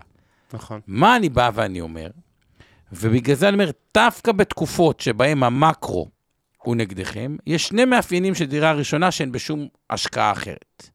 אחד, המס רכישה הוא ממש לא מה שאבנר אמר, בדירה של 2 מיליון שקל, המס רכישה הוא 0. אוקיי? דירה ראשונה, אני מדבר על דירה להשקעה, כן. דיברתי על משקיעים, אמרתי שהמשקיעים שקונים דירה להשקעה, משלמים 4 שנות שכירות, מה לא נכון, זה נכון? בסדר, אבל הנקודה היא ככה, ברור, בוא עזוב, אף אחד לא, אין כמעט אנשים עם דירה ראשונה, שנייה, שזה, שמחפשים את הדירה ראשונה, את השנייה, או את הדברים האלה, אז בוא, זה דיון היפותטי, לא צריך להיות גאון הדור, שאתה לא קונה ב10% מס, 8% זה עורך דין וזה 10% מס רכישה, נכס שנותן 2.5%, המשכנתא היא 5. נכון.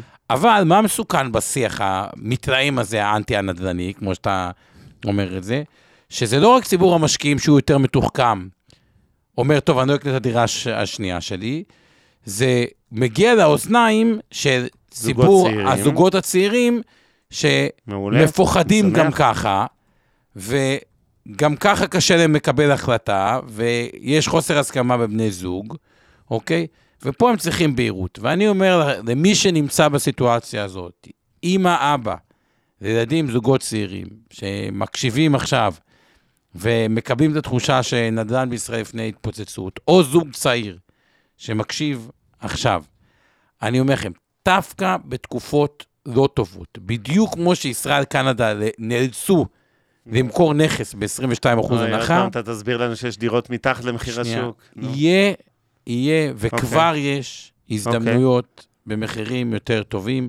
זה לא תמיד בשכונה שאתם רוצים לגור בה כדירת קבע, אתה צוחק העיקרית כחלשה, או עוד הרצליה או זה, זה לא בדיוק בשכונה שאתם רוצים, אבל יהיה, כי מי שקנה דירה, תשכחו, גם מי שקנה דירה, שנייה, כמו שאתה אומר, במחירי 2019 או 20, ואמר, אני אחכה עם הדירה שלי, כדי שהמחירים יעלו, הוא סך הכל עשה עסקה טובה במחיר שהוא קנה ב-2019, והוא יכול לתת הנחה על הדירת מגורים שלו. נכון. ואני אומר לכם, העצה שאני רוצה לתת לכם, מי שמקשיב פה, הורים לזוגות צעירים, או זוגות צעירים, היא תתעלמו מרעשי המקרו, תחום אלטרנטיבי הוא תחום של מיקרו, אוקיי? תהיו עם האוזניים מחולדות, אתם לא יודעים איזה הזדמנות תגיע. אני אומר לך, בקורונה, יש לי 2 חברים.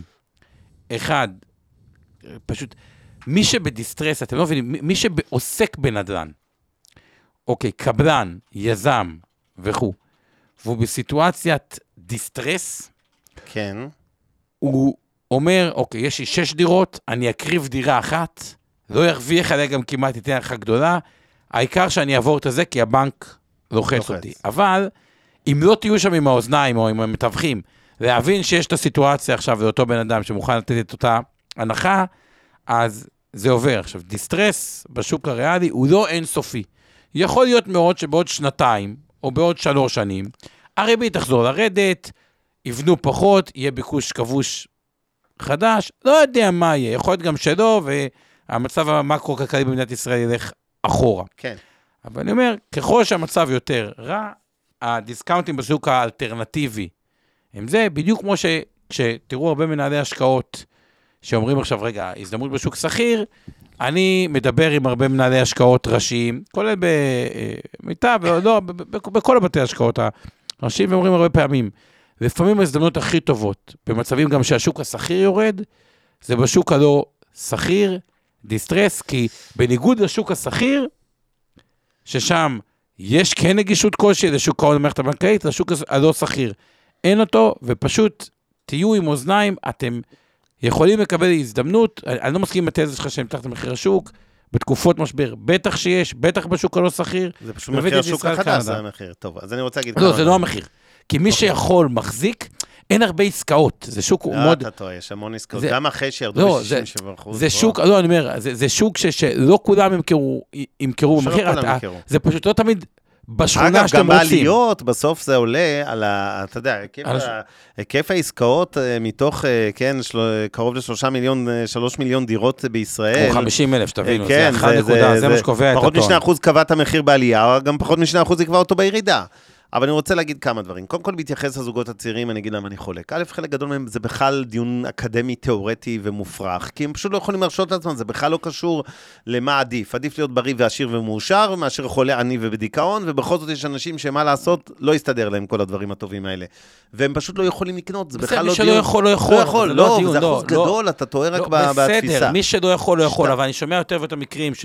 יכולים, אבל רוצים עכשיו מההורים, כי אולי ירד, כי אולי זה, כי מחכים. אני מסכים לדבר אחד, יש עוד שיקולים בקניית דירה ראשונה למגורים, שהם לא רק פיננסים וכלכליים, ולפעמים זה החוסר רצון לדלג בין דירות בהשכרה כל שנתיים, והילדים כבר במערכות חינוך, ואתה מפחד מהחוסר יציבות הזו. אני יכול להבין הרבה שיקולים ביטחוניים, פסיכולוגיים, אחרים, שהם לא רק נטו כלכלה, אבל בוא נגיד ככה, במציאות של היום השיקול הכלכלי אמור להיות השיקול המוביל, ולכן גם אם הייתי זוג צעיר, לא הייתי רץ היום לקנות את הדירה הראשונה שלי, ואם הייתי לחוץ מתיאורטית הסיכון, מה היה מחיר הסיכון שאם אבנר טועה והמחירים ימשיכו לעלות, הייתי מעדיף לקנות דירה בפריפריה רק כדי להיצמד חלקית לשוק הנדל"ן, שלא לדבר על האופציה של מניות נדל"ן, אבל בואו נניח נשים את זה בצד, כי אם אתם צודקים, אז המניות נדל"ן זה אחלה ביטוח, הם יעלו הרבה הרבה הרבה יותר מאשר מחירי הדירות, כי הם גם כבר בקריסה. אבל נשים את זה בצד המניות, בואו נחזור לדירות, אז הייתי קונה דירה קטנה, לא יודע, ב1,000,000 שקל, לא בגוש דן, מן הסתם, ונצמד חלקית, ולא מחפש לקנות דירה ב2.5 מיליון, עם משכנתה של 1,300,000 או 2 מיליון, ושאני לא יכול לעמוד בה. אבל עכשיו אני חייב להתייחס, כי יש לנו ערימות של שאלות פה והערות. אז קודם כל, אני הולך פשוט לפי הסדר, אני מתנצל, נרוץ מהר, אל תדאג. אז ליד שואלת, האם יש הזדמנויות בריטים ישראלים? הרי הריטים זה אותם Real Estate Investment Trust, זה המניות שהן קרן, כמו קרן אמנות של נדל"ן, עם הטבות מס וכו'. פה זה מעניין, כי כן, במידה אחת, אם תסתכלו על מגורים, אין הרבה, יש את השטרים ריט, מגורית, הם נסחרים מתחת להון העצמי שלהם בדיסקאונט מאוד מאוד משמעותי. כן.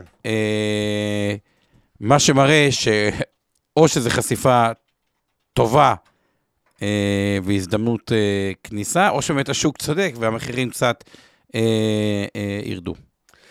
אוקיי. אבי מזכיר שגם התוספות בתוך דירה חדשה, ואני אוסיף גם השדרוג של דירה מ4 ל5 חדרים, הכל נהיה יותר יקר, חלק מזה כמובן האינפלציה ועליית מחירי הסחורות בשנים האחרונות. זה ברור. לגבי קובי שואל, מה עם האינטרס של הרגולטור, משרד האוצר שנהנה מההכנסות ממיסים?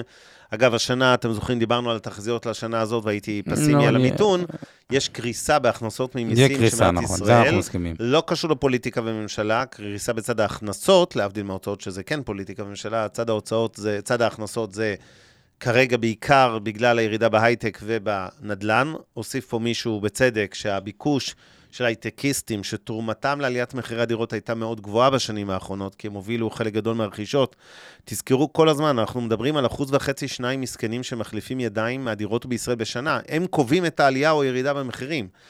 כך שהייטקיסטים שעשו הרבה מאוד כסף, מן הסתם תרמו תרומה מכובדת גם לעליית מחירי הדירות, כי הם היו בצד הביקוש, וזה כמובן מאגר שקצת התייבש עם כל מה שקרה בשוק ההייטק, וקורה ברגעים אלה. אבל קובי, לעניין האוצר, שאתה אומר, הנדלן הוא התרנגול זהב, כמו שאתה מגדיר את זה בצדק של המדינה, זה מכניס, זה כמו עם הרכבים, אנחנו יודעים, זה מכניס הרבה מיסים, אין אינטרס להוריד מיסים, ואין אינטרס גם איזה.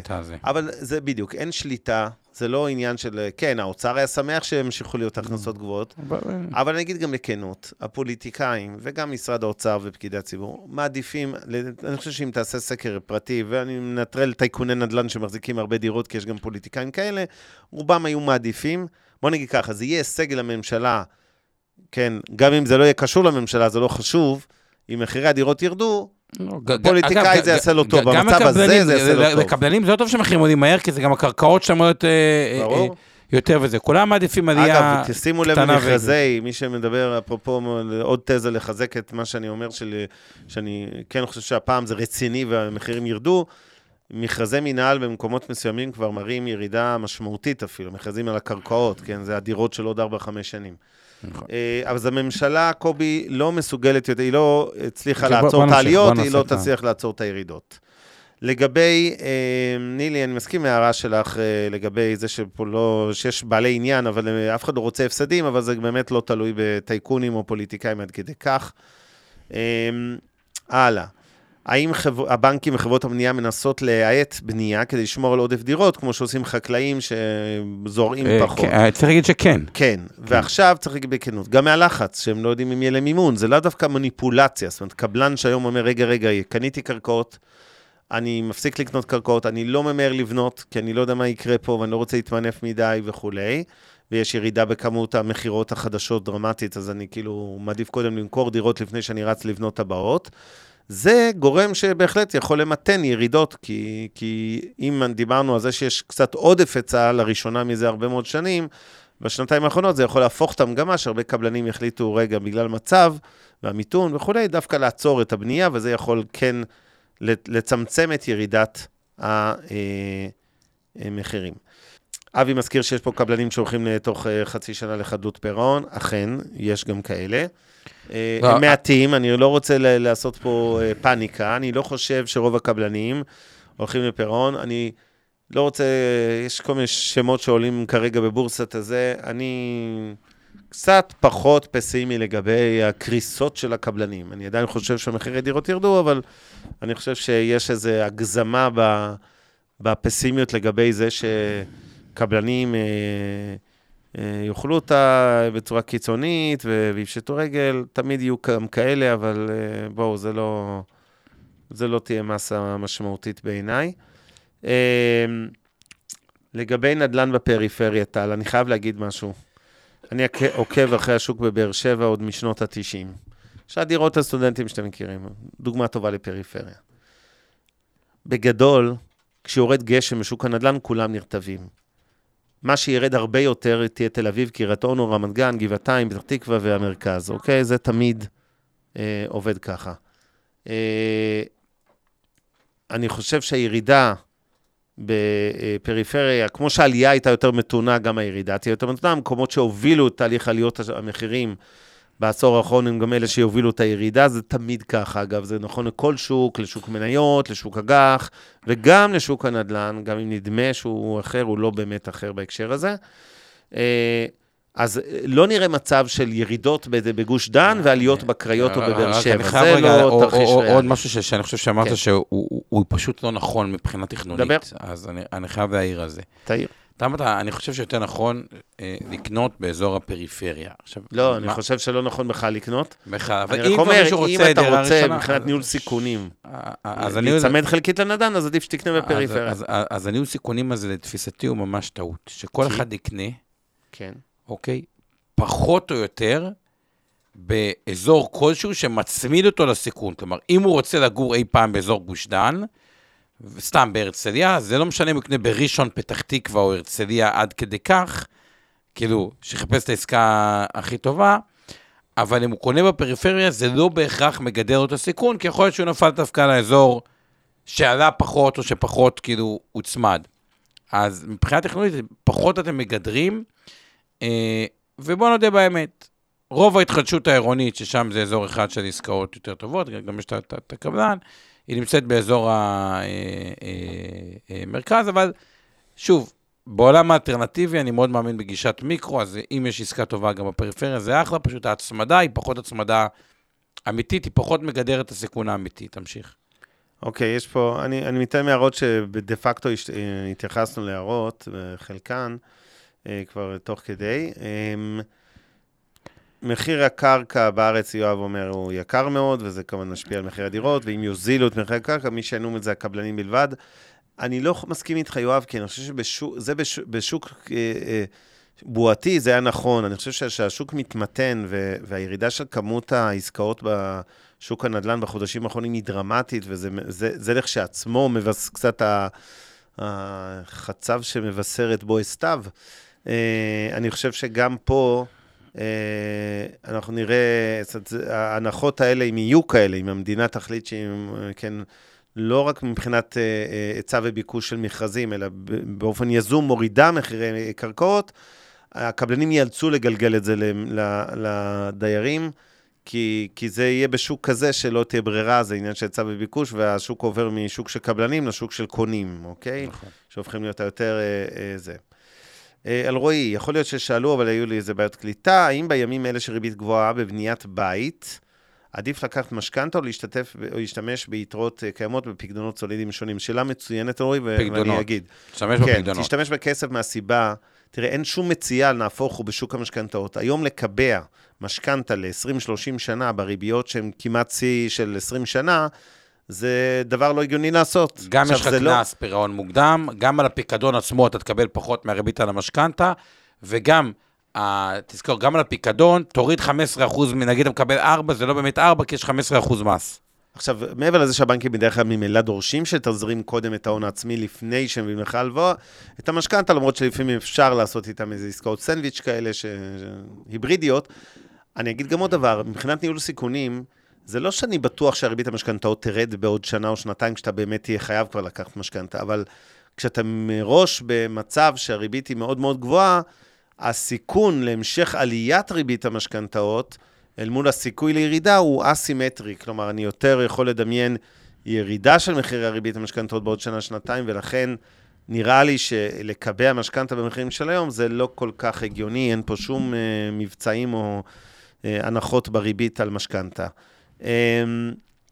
יואב אומר, כן, קבלנים פשיטו רגל כמו בכל סקטור שעובר תקופות משבר, כמו שזה קורה בהייטק, כמו שזה קורה בכל מיני ענפים אחרים, זה נכון בגדול. אני פשוט חושב, אני לא יודע מה האחוז יהיה זה, אבל אני חושב שיש איזו אווירה טיפה היסטרית מדי לגבי פשיטות רגל של קבלנים. יהיו כאלה גם, אבל אני חושב שהן יהיו מצומצמות יחסית. דני אומר, למשקיעים יש אלטרנטיבה הרבה יותר טובה בשוק ההון ובנדל"ן בחו"ל, אני מסכים. בסדר, אחלה, למשקיעים. לגבי ריטים, ליאת, כן, ריטים, אז חלקית כבר התייחסנו, אז אני לא יודע אם זה היה לפני או אחרי, אבל בהחלט, כשריט למגורים בארץ או בחו"ל נסחר עמוק מתחת לשווי הנכסי שלו, כן, אז כאילו יותר זול מלקנות דירה מתחת למחיר השוק. אבל שוב, זה לא המלצה לביצוע פעולה בריט. זה אגב עוד אופציה לגדר, מי שרוצה לקנות דירה ואומר, אני בלחץ מהמחירים האלה, יכול להיות שעדיף לו גם לפזר על כמה ריטים, זה גם חלק מהגידור של הצמדה חלקית לשוק הנדלן, בלי באמת לקנות את הדירה במחירים של היום. לגבי, נילי אומרת שצריך החלטת ממשלה מתחמים מיועדים להשכרה לטווח ארוך בסחירות נורמלית, אני חושב שאת צודקת בהחלט, אני קצת סקפטי אם זה יקרה, אבל סבבה, הלוואי. דירות בחול. דירות בחול, אני חושב שרוב האנשים לא צריכים לא להתעסק, לא עם קרקעות חקלאיות, זה בטוח בישראל, וגם פחות עם דירות ישירות בחול. הרי אתם לא, רובכם לא טייקוני נדל"ן שיכולים עכשיו לפזר על 20 דירות וזה. יש קרנות של נדל"ן, יש ריטים של נדל"ן, לא ניכנס פה להמלצות ספציפיות, ולא חסר איך להיחשף לנדל"ן בחול בלי להחזיק ברזלים וקירות. זה עוד מה שאני מסכים עם אבנר, רק את ההערה שלי, ואז רגע, אבנר, בגלל שיש עוד קצת הערות, אני כן רוצה שניתן את דקת סיכום שלך, דקת סיכום שלי, ואז נמשיך להערות. נגמור את ההערות, אנחנו כבר לקראת הסוף, ואז אני דקה. אבל למה דירה להשקעה בחו"ל? אנחנו נגיד באינבסטור, כן מאוד מאמינים בזה. כן. בסופו של דבר, בית חדש מקבלן בארצות הברית, באזורים שהם בסדר, נותן באזור ה7% תשואת שכירות. למי שמחפש פסיב אינקאם, פשוט פסיב אינקאם עם איזושהי עליית ערך מסוימת, זה לדעתי אחד מאפיקי ההשקעה היותר מוצלחים, היינו פה לא מעט, גם עם צח איציק שעושה את זה כבר 20 ומשהו שנה, עם איזו תשואה מוצעת של איזה 15% בשנה מזה. טוב, זה עם מינוף כמובן. אולי קצת, זה, אבל לא, גם היום בית, קנה אותו כ-7%, 3% עליית ערך, אז אתה ב-10, כשהריביות ירדו, אולי תוכל. ומה עם הירידת ערך עכשיו בארצות הברית? זהו, אז זה מה שאנשים מפספסים. כשהשוק הוא טוב, זה בדרך כלל כריבית נמוכה, ואז השגתם שתי נכסים. אחד. שני נכסים. וזה מה שאנשים מפספסים. שאתם לוקחים נכס בשוק טוב, יחסית ריביות נמוכות, קיבלתם ריבית מאוד מאוד נמוכה, ריביות של 2, 2.5, 3, זה מה שהיה ריביות על משכנתה, שזה כשלעצמו נכס. כשהשוק הוא רע, ואנחנו רואים את זה גם בארצות הברית היום, מקבלים הנחות אמיתיות מקבלנים שלפעמים משמעותיות. אז זה כן מתאים למי שיכול להביא טיפה יותר הון עצמי, או לא ממונף בכלל, אבל אז מקבלים הנחה אמיתית, ופשוט מי שלא יכול להרשות עצמו והוא גבולי, אז אין לו מה להיכנס לזה, אבל מי שיכול, זה הזמן, מי שדווקא הוא שחקן שחיכה, כי הוא שמרן, כי הוא מרבה קש, כי הוא דברים כאלה, דווקא אז יש הנחות שהן הנחות אמיתיות. גם בדירות להשקעה בחו"ל שאתה מקבל את התשואה 7, וגם בארץ. טוב, אז קודם כל, העירו לנו פה על נושא התשתיות, בכל ההתחדשות עירונית וזה, שלא... אני חושב, בוא נגיד, שזה נכון, הראה נכונה, רואים את זה ברמת גן הרבה וכולי, אישרו בעבר כל מיני מגדלים, ועוד בראשי ערים שקדמו לנוכחי שהוא... כנראה ביותר טוב מקודמיו, אבל עדיין עשו שם בעיה קשה, אם לא תמיד שמו מספיק לתשתיות תחבורה נכון, ואחרות, נכון, וביוב וזה, נכון. וזה גם מייצר בעיה. נכון.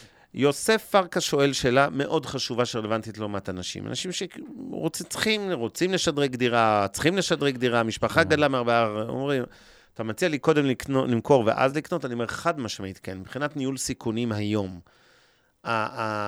אני...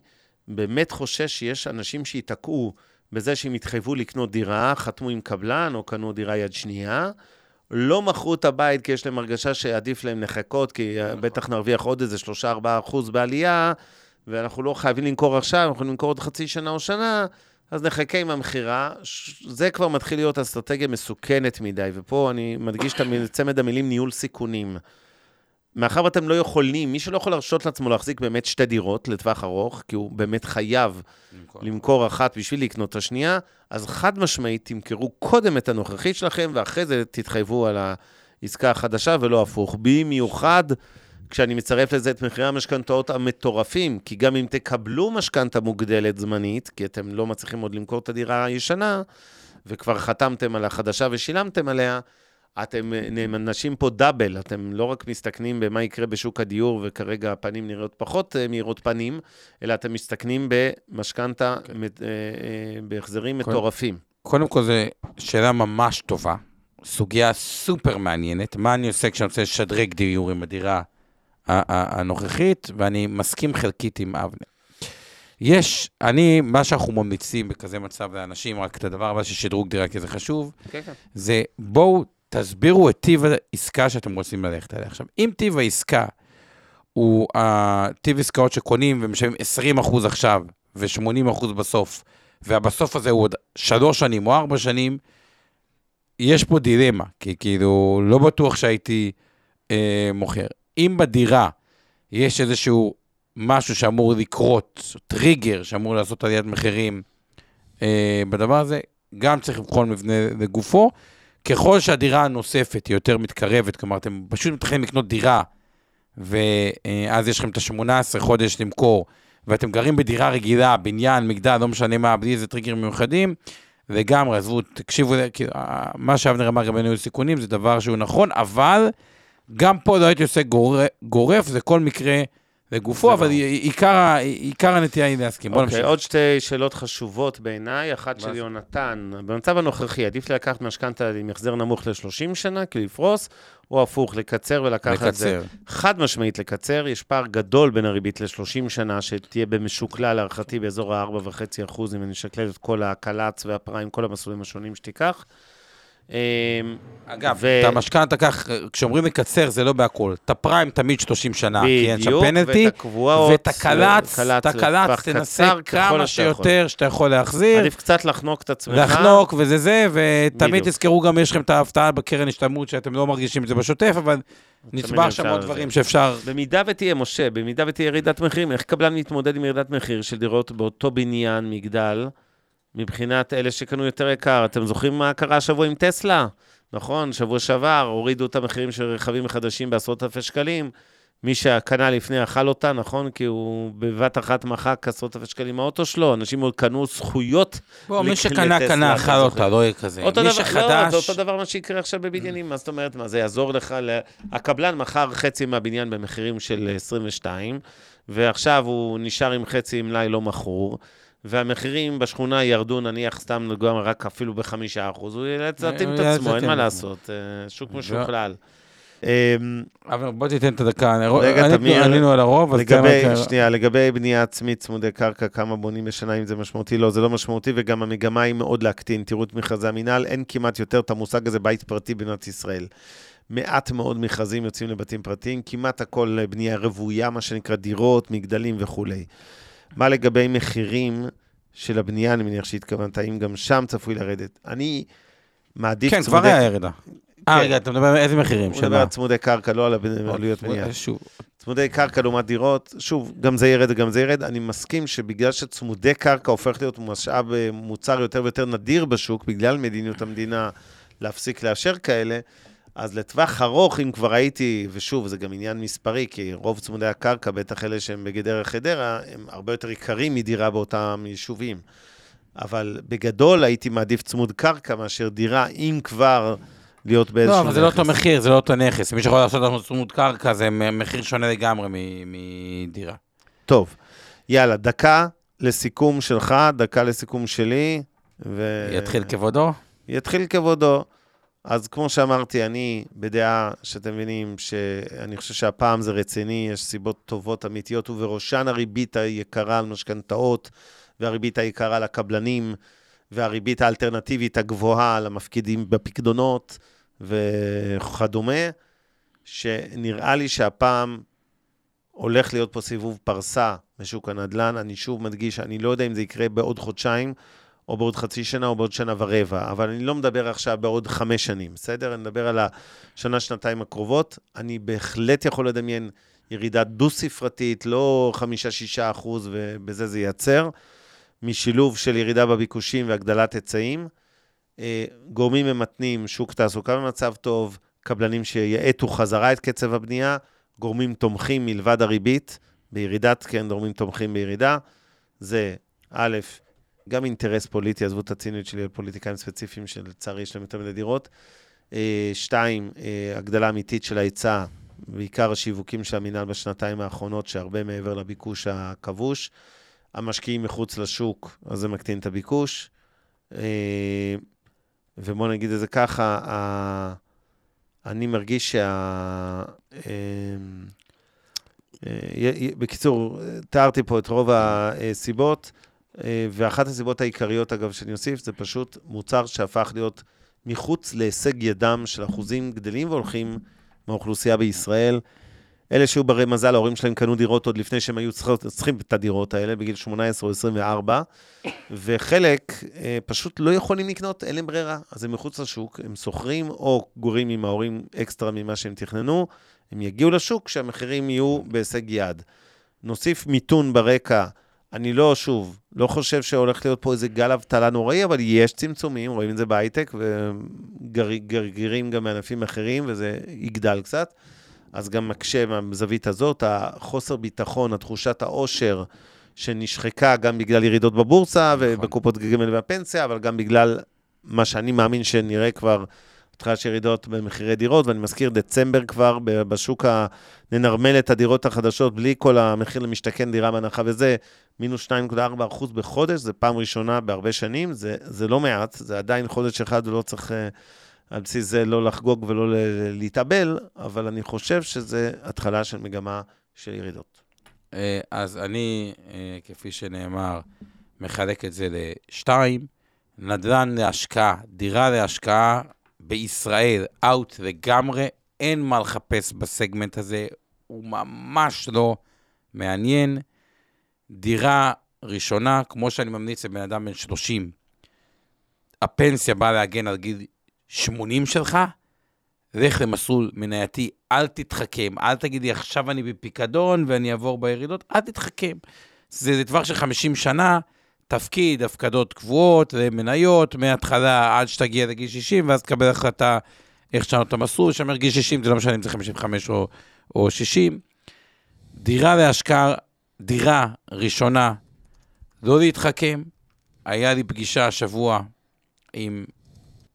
אני אגיד, יש הרבה. מישהי שהיא חשבה שמחירי הנדל"ן לפני 10 שנים הם היו גבוהים מדי, חיכתה 10 שנים, ו10 שנים מתגלגלים. עכשיו, עוד יותר גרוע, בגלל שאתה מחכה, אולי מה, גם לא משקיעים נכון את הכסף, כי הוא כזה חצי במניות, חצי אבל בפיקדון, חצי, לא ברור, כי כשעל הגדר אין תוכנית, אין איך להשקיע את כל הכסף, אל תתחכמו. אתם בסוף יודעים שאתם רוצים להגיע באיזשהו שלב אחרים. אתם בני 30, בגיל 50, תרצו להגיע לצמוד קרקע, או לדירת 5 חדרים, תצטרכו להשתדרג, תקבלו חשיפה לשוק, בזמנים טובים, והם היינו פה שנה שעברה, אתה אמרת בדיוק את אותו דבר, לפני העליית תרדת המחירים, בזמנים טובים, כלומר ריביות נמוכות, קיבלתם ריבית נמוכה, אולי שילמתם מחיר יקר מדי, אבל בדיעבד גם מחיר עלה, בזמנים לא טובים, כל תיאוריית השוק המשוכלל בנדל"ן, היא הרבה פחות עובדת במבחן המציאות, אני אומר לכם, אם לא הייתי עוזר, המון חברים בני גילי, זה בדיוק הגילאים שמדברים האלה. לקנות זה, יש מלא דירות שנמכרות מקבוצות, מירושות, מדברים מזה. יש דיסקאונטים משמעותיים למי שהאוזניים שלו פתוחות ומחפש. צריך להיות לא עצלן, ובדרך כלל זה לא יהיה בדיוק במקום מגורים שאתם קרים בו עכשיו. once נחלתם ללופ, 2 ילדים במקום ספציפי שלא רוצים לזוז משם, כבר אין לכם את היכולת הזו, כנראה שתעשו עסקה בינונית. טוב, אז נסכים שלא להסכים, שיהיה ערב טוב לכולכם, סליחה שחפרנו בלי סוף, אני מקווה שבכל זאת הצלחתם להבין משהו מכל השיח הזה, תודה לאורי תולדנו שיושב איתנו בפיק, תודה לשיר פלדמן שעושה את התמלול, תודה לצוות שלך עמי ארביב, אור חלמיש ואורן ברסקי, ואנחנו ניפגש פה, אתה תיפגש פה בשבוע הבא. תן לי לנחש. אני בטוקיו, ביפן, אז יהיה 3:00, אני לא יודע אם אני אוכל לשדר משם, האמת, תקשיב, מטוקיו לא שידרת, בוא, 3:00, מה אבנר? תהיה חרוץ פעם אחת. טוב, בוא נראה. בוא נדבר על זה. כן, אין זה לעבודה, לא לכיף, אבל יהיה מעניין. בסדר, אז אנחנו ניפגש עם או בלי בשבוע הבא, ובכל מקרה ממשיכים, ותודה רבה, וסליחה, שוב, עשינו את זה ארוך מהרגיל, אבל הכל היה טוב. לילה טוב לכולם. לילה טוב. מעוניינים ללמוד יותר על עולם ההשקעות? האזינו לפודקאסטים נוספים שלנו. המשקיענים, אבנר סטפאק ועומר רבינוביץ' בתוכנית אקטואלית עם כל מה שחם בעולם ההשקעות. אינבסטור 360 לייב, אורן ברסקי ועומר רבינוביץ' מארחים את בחירי שוק ההון ומבינים את הטרנדים החשובים לשנים הקרובות.